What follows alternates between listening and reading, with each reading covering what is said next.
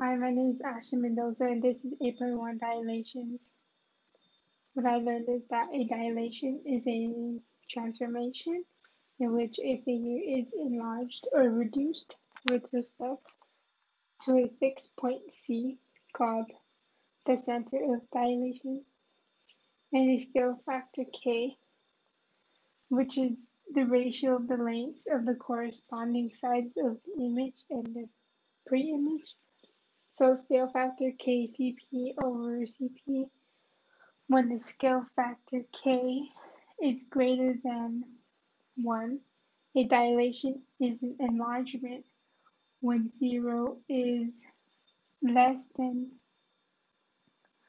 K, K is greater than one, a dilation is a reduction, and that's what I learned in eight point one.